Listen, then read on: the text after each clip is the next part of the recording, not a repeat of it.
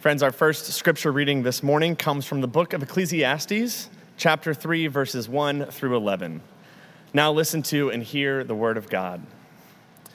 For everything there is a season, and a time for every matter under heaven a time to be born and a time to die, a time to plant and a time to pluck up what is planted, a time to kill and a time to heal, a time to break down and a time to build up, a time to weep and a time to laugh, a time to mourn and a time to dance, a time to throw away stones and a time to gather stones together, a time to embrace and a time to refrain from embracing, a time to seek and a time to lose, a time to keep and a time to throw away, a time to tear and a time to sow, a time to keep silent and a time to speak, a time to love and a time to hate, a time for war and a time for peace. What gain have the workers from their toil? I have seen the business that God has given to everyone to be busy with. He has made everything suitable for its time. Moreover, He has put a sense of past and future into their minds, yet they cannot find out what God has done from, from the beginning to the end. Here ends our first scripture reading like the text that uh, Ben just read for us from Ecclesiastes. Uh, this text from Romans is also part of the lectionary. If you've been around for a while, you know that I am partial to sermon series, which allows me to pick the scriptures. Today, uh, there's no series, uh, the, so the lectionary uh, chooses the text for us. And so Ecclesiastes is the first one. The second one is from Romans 13, verses 8 through 14. Continue to listen to God's word to you and to me. Paul says, Owe no one anything except to love one another, for the one who loves another has fulfilled the law. The commandments you shall not commit adultery, you shall not murder, you shall not steal, you shall not covet and any other commandment are summed up in this single word love your neighbor as yourself. Love does no wrong to a neighbor. Therefore, love is the fulfilling of the law. Besides this, you know what time it is, how it is now the moment for you to wake from sleep. For salvation is nearer to us now than when we became believers. The night is far gone, the day is near. Let us then lay aside the works of darkness and put on the armor of light. Let us live honorably as in the day, not in reveling and drunkenness, not in debauchery and licentiousness, not in quarreling and jealousy. Instead, put on the Lord Jesus Christ and make no provision for the flesh to gratify its desires. Friends, this is the word of the Lord. Thanks be to God. Would you join me in prayer? Lord, break open these words afresh to us this day. Would they speak to us in such a way that we would hear the word we need to hear? That you would move us the way that we need to be moved? And that you'd form us to be more and more like your Son, Jesus Christ, our Lord, our Savior, our friend, and our brother. Amen. Well, last Wednesday, uh, Katie and I attended our 10th grade son, Luke, his back to school night. Uh, these experiences, I know you're familiar uh, with them. Uh, some of you have gone to back to school nights recently, some not so recently, but, but you know the general idea of these nights, why they're designed. It gives parents or guardians an opportunity to go visit the school, to follow a schedule that the student is on, to kind of get the sense of the rhythm of their day. Well, for the final period of our back to school night, we had algebra. Now, I want you to know I'm a humanities guy. I like philosophy, I like history, I like theology. You need to keep me away from chemistry, calculus, and computer programming. So we're in Luke's math class, and there were a few equations still left up on the whiteboard from earlier in the day. Now, as I spied those equations, I understood that they belong to this sphere we call algebra. I could recognize numbers, I could recognize letters, I could recognize multiplication symbols and division symbols and addition and subtraction symbols. I knew I was looking at a math problem but I was utterly ignorant and lost in my understanding as to how to engage or interpret or solve those equations. In other words, I understood only in part. I understood only in part. I understood that I was looking at algebra. I understood that there were numbers in front of me, that there were symbols in front of me, but I could not comprehend the whole the, the equation solution, the equation's answer. In the 11th verse of the third chapter of the book of wisdom, we call Ecclesiastes, the author says this God has put a sense of past and future in the human mind, yet humans cannot find out what God has done from the beginning to the end. God has put a sense of past and future in the human mind, yet human beings cannot find out what God has done from the beginning to the end. Here's the connection. When I was in that math class, I had a sense of what I was looking at, right? I recognized the numbers and symbols. I had an awareness that this was an algebraic equation in front of me. Like that, we have this sense as human beings of time. We have a sense of the past, the present, the future. We have a sense of what plays out in the drama of time. We understand and are aware of all the things that the writer of Ecclesiastes names birth and death, planting and plucking, destruction and healing, tears and laughter, mourning and dancing, boundaries and embrace, tearing and sowing, love and hate, war and peace. The writer says that we have an awareness that these take place in the drama of time. But the writer also asserts in verse 11 that human beings cannot fathom the purposes of God within this drama, that our view is limited, that our understanding has a ceiling, that our knowledge is capped. It's akin to me looking at the numbers and the letters on that whiteboard, having a sense of what I was looking at, but having no sense as to how to interpret it, to solve it, to answer for it. I was incompetent in coming up with a solution. And the writer basically says that human beings are helpless in arriving at an understanding of the why for only the why is understood in the mind of God. We see this sentiment actually repeated throughout the corpus of Scripture. Deuteronomy 29, the secret things belong to God. Isaiah 40, God's understanding no one can fathom. Isaiah 55, for my thoughts are not your thoughts, and my ways are not your ways, says the Lord. Job 11, can you find out the deep things of God? Can you find out the limit of the Almighty? Romans 11, how unsearchable are God's judgments and how inscrutable are God's ways. 1 Corinthians 2, for who has known the mind of the Lord so as to give counsel to God? See, the writer of Ecclesiastes and the biblical witness as a whole is clear on this point. We human beings have a sense of time. We have a sense of what takes place in the drama of time, all that the writer talks about in Ecclesiastes 3 2 to 8, and so much more. But where we are lacking and where we are limited and where we plainly are incompetent is understanding the eternal why. The eternal why.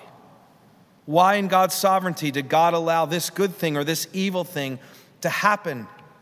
How does this event or that event fit into God's eternal plan?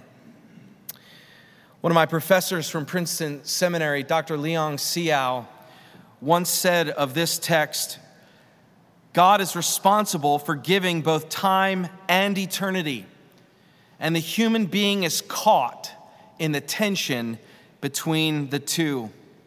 One commentator reflecting on this quote said that it's almost like God is planting divine sabotage in us, allowing us to know enough, to being aware enough, but keeping us in the dark of things eternal. I was thinking about another helpful illustration, and this is a Christological one. I think it's like a Holy Saturday.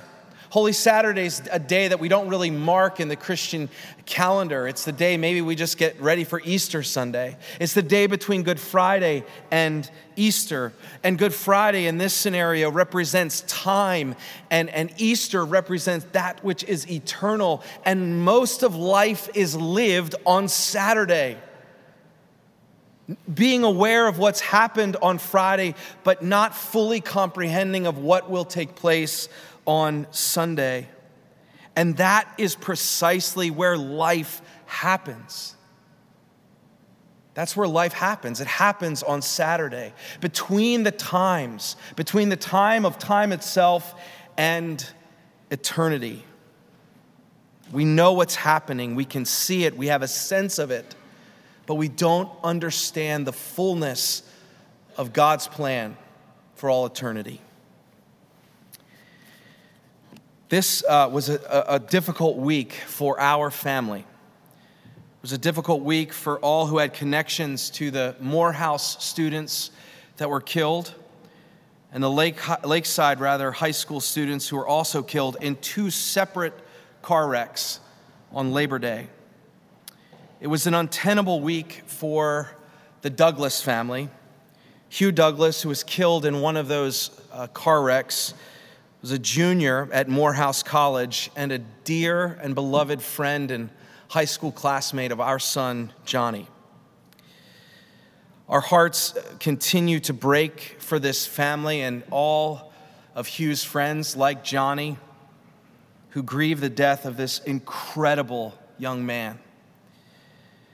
I often say that when you hear one of my sermons, you're just overhearing my prayer life. And my prayer life this week, along with Katie's, was quite raw. Why would God allow this to happen? Why did God not intervene? Why did the God who is sovereign, who is all powerful and all loving, why did God not do something to preserve Hugh's life. Why? How does this tragic and, and gut wrenching death fit into God's everlasting and presumably good plan? Nicholas Wolterstorff is a retired theologian from Yale University, and he lost his son in a, a rock climbing accident when the young man was just 25 years old. Wolterstorff wrote a book called Lament for a Son. And in that book, he offered a prayer that I've been praying this week. He said, How is faith to endure, O God? When you allow all this scraping and tearing on us, you've allowed rivers of blood to flow, mountains of suffering to pile up, sobs to become humanity's song, all without lifting a finger that we could see. You've allowed bonds of love beyond number to be painfully snapped. If you have not abandoned us, explain yourself. If you're a Christian, or even if you're just a theist, and if you take your faith with even the slightest bit of seriousness, you cannot escape the tension and the dissonance that comes with knowing that we live on Holy Saturday.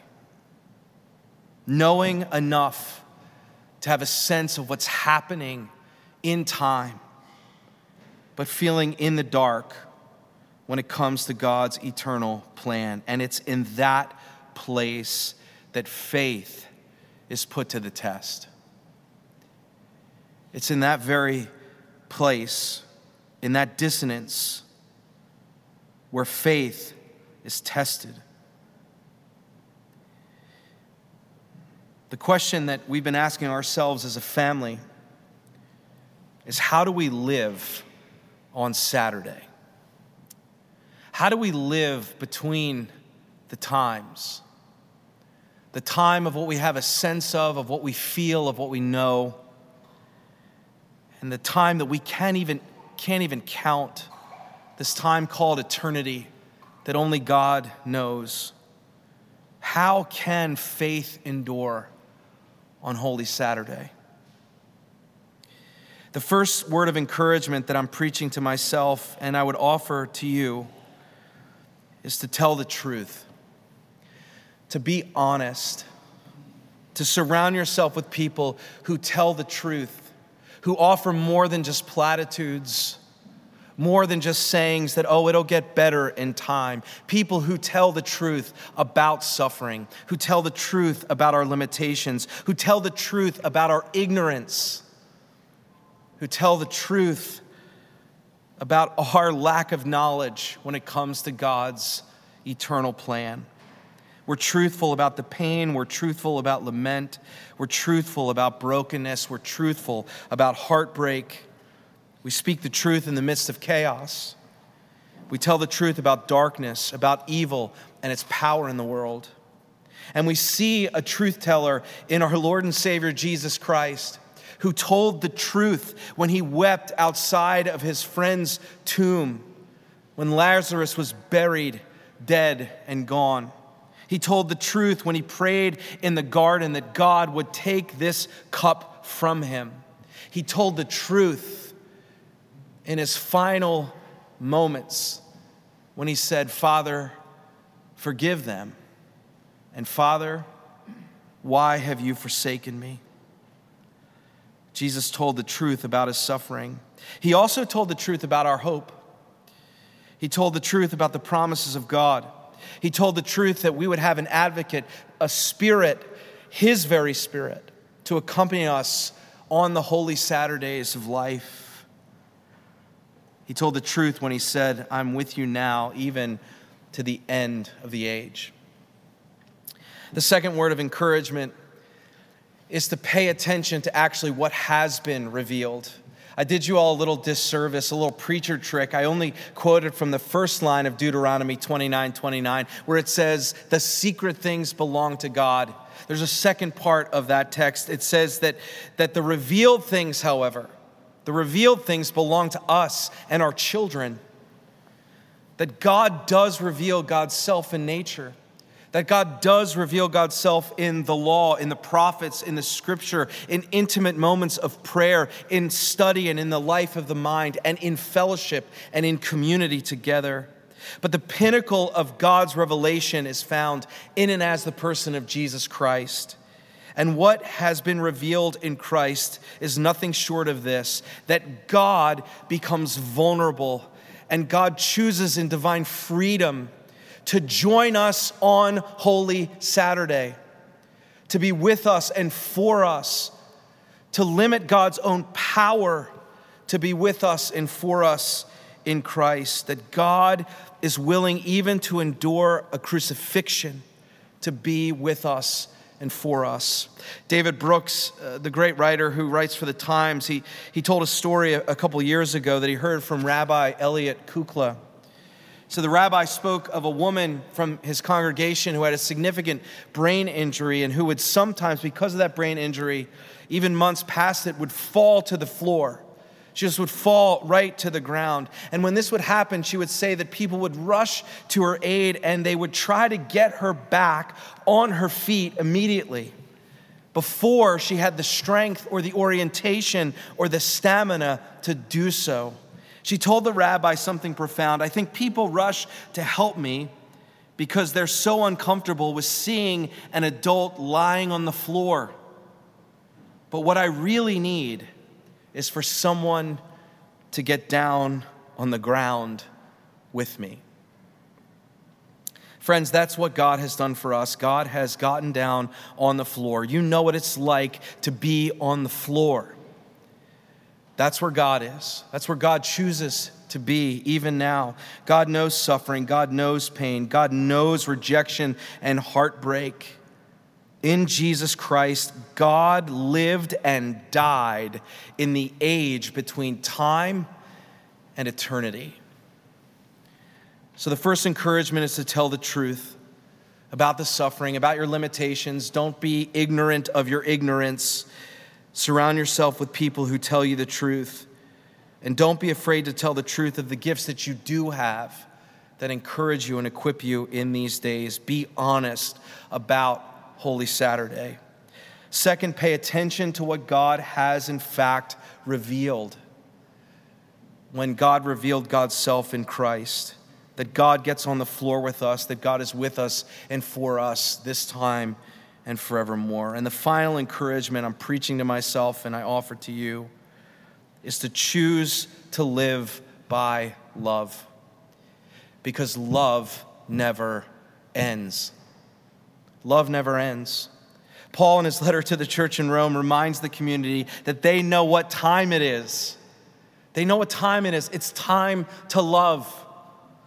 In the face of our limitations and in the face of our ignorance, when we're living in the shadows of Holy Saturday, it is a choice to be made whether we live in resentment, whether we live in bitterness, whether we live in nihilism, whether we live in hedonism, whether we throw up our hands and throw in the towel and say, I have had enough, we can choose a more excellent way. It's the way of Christ, it's the way of love. To first and foremost choose to love God, and then choose to love yourself, and then choose to love your neighbor, to sacrifice for the one in need to show up on the floor for the one who suffers, to go the second mile when one's journey is impossible, to choose to bear light in the darkness. When living in between the times, when living in the tension and dissonance between time and eternity, church, choose love because love never ends. Amen.